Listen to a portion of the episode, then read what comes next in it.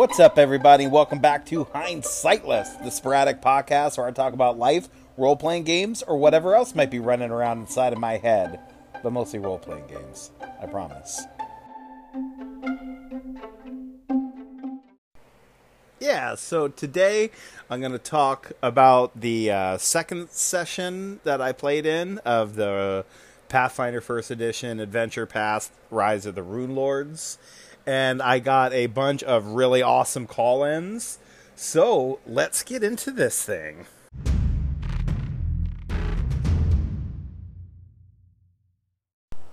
I played in my second session of the Rise of the Runelords campaign that I joined last night, and it was a blast. It was so much fun. I don't know, this group that I've joined, they turned out, they uh, are just really, really cool people. I have these weird connections with the two the two other guys in the group that I've never met. Turns out I have weird connections to them. They one of them knows a person like one of my best friends and one of them used to go to the restaurant that I managed for 10 years all the time and it was one of his favorite restaurants. So I learned that last night and that was amazing, but that's not what we want to hear about. We want to hear about the game. Yeah, so it was I actually we um we're exploring this goblin hideout kind of thing because we believe there is an evil cultist here organizing the goblins and sending them out on raids into the human lands.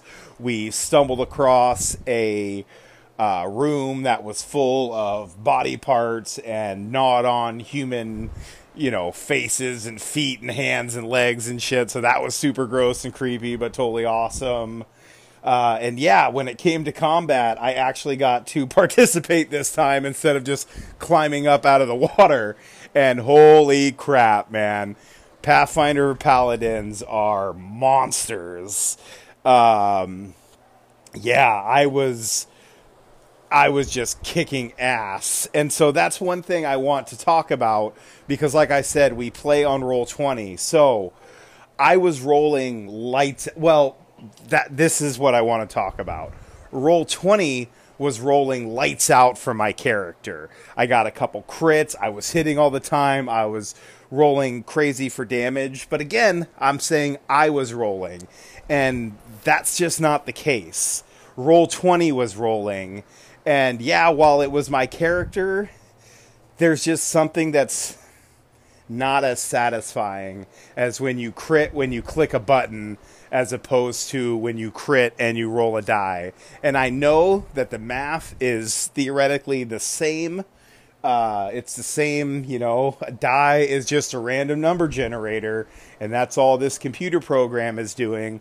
But there is something that's not quite as satisfying. And, you know, it is what it is. And that's why playing online will never. It, it'll never replace playing around the table for me. Uh, I just, like I said before, I don't think it's as fun. I don't think it. Yeah, I don't know that it can be as fun. At least not for me. But I, I still, I am having a blast, and I'm so glad that I got in there. And I'm learning a lot. Like I'm learning how Roll Twenty works. I'm learning how, uh, like the specific Pathfinder character sheet for roll 20 works and that's that's made it really convenient. So yeah i'm just so happy that i was able to get in that you know the person that i replaced they they weren't consistent. They didn't show up to games on a regular basis and if they didn't show up they wouldn't give notice. Like yeah so I got in. I'm in here now, and it's just been ah, it's it's it's been so much fun, man.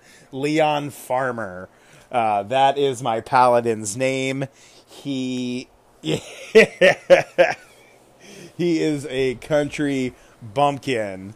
Uh, but it, it, it's been a pleasure to play him. I can't wait to see where this is going to go. We're getting to the end of the first book of Rise of the Runelords, and so that's exciting. Like to start the whole se- second book with this group together. That should be really fun.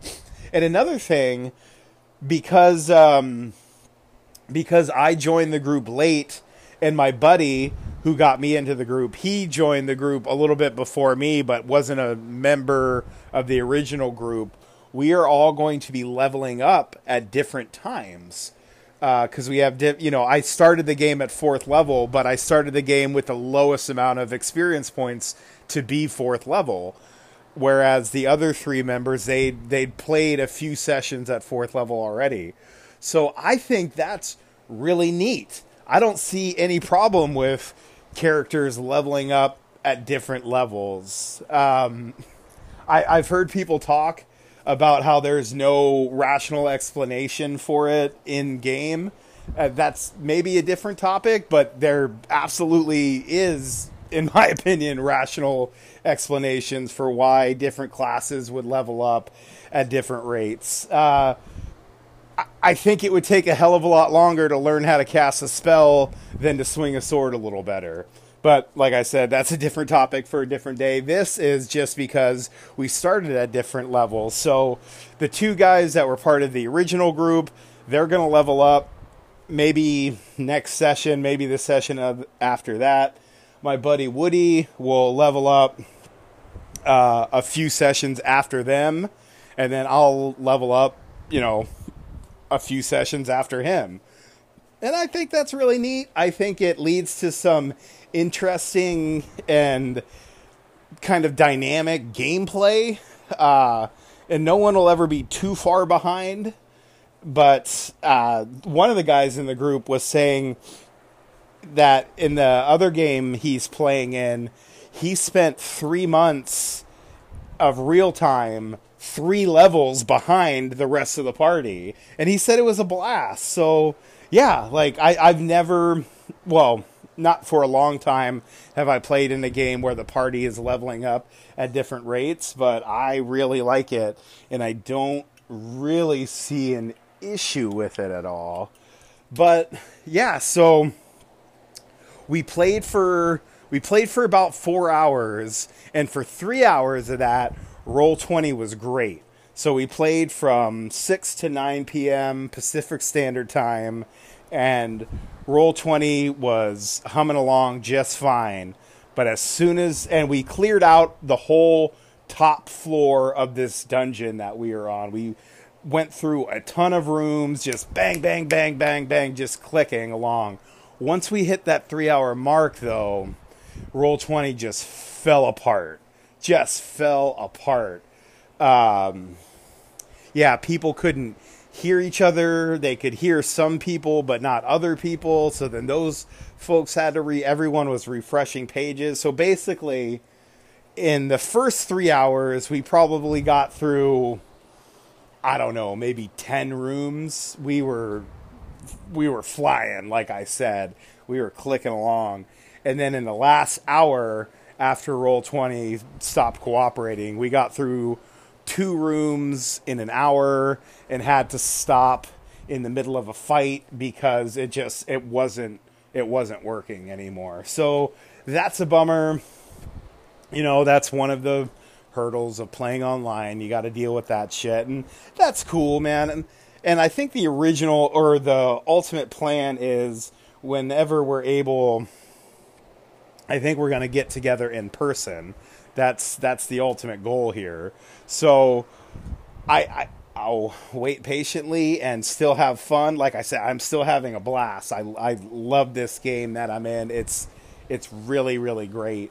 It's just interesting to see these the hurdles that are inherent to online gaming rear their ugly heads.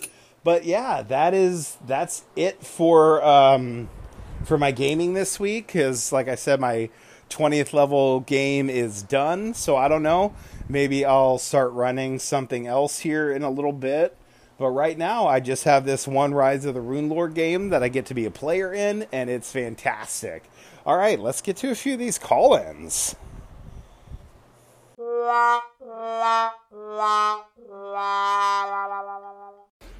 So I just realized that my episode title might not make a whole lot of sense because I didn't really mention the fact that when we were in the dungeon, we killed basically an infinity of goblins.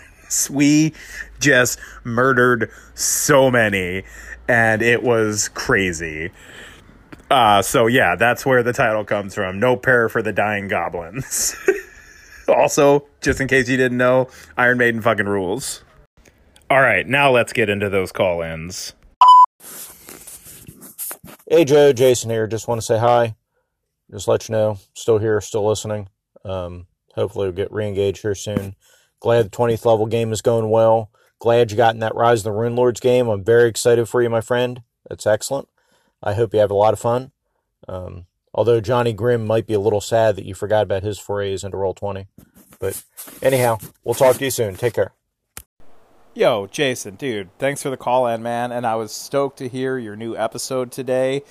Like you heard earlier, I played in now my second session of Rise of the Runelords, which at this time I haven't played yet, but I'm not going to put out this episode until after I've played it. So this is as much editing and thought as and planning as I put into my podcast ever. But dude, seriously, I, I did not mean to uh, give the impression that I had forgotten about Johnny Grimm's foray into Roll Twenty. I do I do clearly remember that, though. I tried to make it I tried to make it clear that this is a little bit different than the that Roll Twenty session. You know, this we have our tokens and we you know move them space to space to space on the you know on a grid map and stuff in the map of a dungeon. It just it feels a little more different to me nothing, not because of how it's run or anything, but just how much more involved Roll Twenty is with this game than it was with our um, awesome Altered States game. I'll, I'll, never forget Johnny Grimm, man. Uh, I'm so just happy and thankful to you that I got a chance to actually bring a character that I created in a short story I wrote in high school to life. Um, you know, fictitious life again in a really fun, cool way, dude. That was really fun. I'm so glad he died the way he died. It's exactly how he would wanted it to have happened. Uh, and yeah, they got his stack out, so he he totally lived. But anyway, Jason, I, I appreciate you running the game. It was amazing. It was super fun. and I'm just glad I was glad to hear you on the mic again, dude. So welcome back, man. Pathfinder Grognard. Don't you mean Grognard 3.75? hey, dude, it's John. I'm just listening to your season 5, episode 1, and your bit about being a Pathfinder Grognard made me chuckle, so I thought I'd drop you a quick message. I'm going to get back to listening to the rest of the episode now. Take it easy, dude. Stay safe. Hey there, Joe. It's John again, man. And if you ever hear me saying that I like puzzles in a game, you best check what I've been drinking or smoking, man, because I do not like puzzles in games whatsoever. And don't get me wrong, I'm fair play for people who do like them. It's just not my bag and I can understand the sort of the niche they occupy when it comes to planning a session, but they always just seem so like weird and out of place whenever I've come across them in a game, and it's like they always seem to like slow down the pace of a game. So I, I never really understand sort of why they why they really need to be included. But like I say, they're just not my thing. I mean, fair play to anyone who does like puzzles absolutely grand. Different strokes for different folks. Anyway, I'm going to get back to the episode, dude. Take care. I'll catch you in a bit. I hear you, John. They they they do. They they slow down a game absolutely. That's also I think part of their reason for being in a game. You know, if you're if you're pressed to come up with an idea for a session, huck a puzzle in there and that'll kill some time. But yeah, man. And like I love puzzles. I fucking love them in games even. I love them in games. I love that kind of shit. I love puzzles in real life though. So, you know, I don't know John if you like puzzles in real life or not. Um, but I really do. So I like them in games, but they're they're just too much of a pain in the ass to run. Uh, because because the DM is the one who's putting the puzzle together they know all the tricks and ins and outs and how to solve it but the players don't. And so it's frustrating for the gm it's frust- it can be frustrating for the players.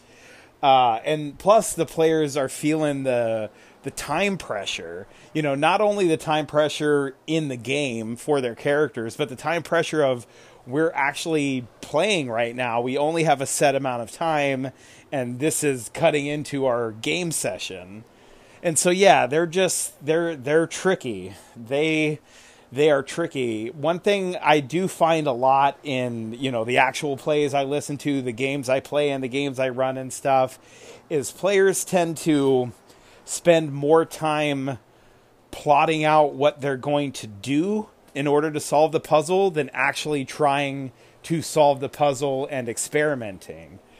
Um, like actually interacting with the puzzle and finding out what information you know, what information you learn, that kind of stuff. That that's important. You that's how you solve the puzzle is you have to interact with it. That's why like puzzles that are if you fail it once you die are stupid. That's a poorly designed puzzle. Uh, if you're going to put a puzzle in a game, don't have it be a real dire consequence because players need to be able to experiment with it in order to figure out how to how to solve it. Because just just sitting around and theorizing and coming up with a theory and then building a theory off of that theory and then on top of that and then experiment like spending half an hour of real life time coming up with one plan to test it once and only learning one piece of information that's not an effective use of the time right? Like take 10 minutes five minutes even come up with an idea try that idea try the first idea you come up with see what happens. If that doesn't work spend another couple minutes try it again. And that way in a half an hour worth of time you've you've gained five or six pieces of information and probably have solved it by then. So it's just yeah it's a different it's a different mindset. I don't think it doesn't take anyone particularly smart. You don't need to be smart to solve puzzles because that's what I hear players say when they get frustrated. Oh, I'm just not smart enough. And it, has got nothing to do with intelligence. It's just a different way of looking at a problem and seeing how to solve that problem and trying to solve it through experimentation instead of theory. Yeah, so that's that's my thoughts on puzzles. Anyway, thanks for the call in, John. I appreciate it, man. Joe, mate, I think 100 episodes is a great achievement. It shows commitment, it shows you're having fun. But the, the episode that I want to celebrate is your episode number one. The fact that you came on the scene and decided to put out your own podcast. I know you've done the Wheel or Woe, but there's something a little bit different about Anchor as you know, and the, these kind of personal podcasts. Um, I'm really, you know, really glad you put yourself out there, allowing me to come across you, and over the getting on for a year, I feel like you know we've got to know each other a bit, and man, it's it's been awesome. So, episode number one, that's that's my favourite, man. Man, Colin, thank you, dude. That was I really really enjoyed, that was great, man. You and your brother both sent me just awesome congratulatory messages. Thank you so much. Yeah, my my first episode I I that is probably you're right. That's probably my most important one, you know. It's the start. It's what started this whole thing off. And yeah, dude, absolutely doing this podcast here on Anchor is night and day different from doing the Wheel or Woe podcast. It is, uh, yeah, it's almost like a separate activity altogether. But man, thank you for the call in. Thank you for your continued support and friendship and just for being around, man. Um, yeah, dude, I just, I really appreciate it. Thanks. Hi, Joe, it's Barney. Just want to congratulate you on your Dalmatian and offer you maybe a gift, favour. Can such a thing exist? And here it is. I was thinking I'd like to do an episode on TPKs, but I actually think you're the man for the job. So I would love it if you and everybody else would just pile in with all of the best TPK stories that they've got. You're the host, you're the man for the job. What do you say, world? Let's let Joe Richter shine a light on all those amazing TPKs. Peace out. Every time I try and get out, they pull me back in. I think I've actually used that joke before, dude. but yeah, Barney, TPKs, man. I can talk about TPKs for sure. I can get into that a little bit more on the next episode, and I will try and couch it in terms of, you know, stories, my practical experiences with uh, with TPKs, as opposed to the theory of TPKs. Even though, in short, uh, I don't personally see them as a bad thing. They're just a thing. Uh, but yeah. So thanks so much for your call in, dude. I always appreciate it. You always have great ideas. You're a super rad dude. And I will speak to you soon and talk more about TPKs next time.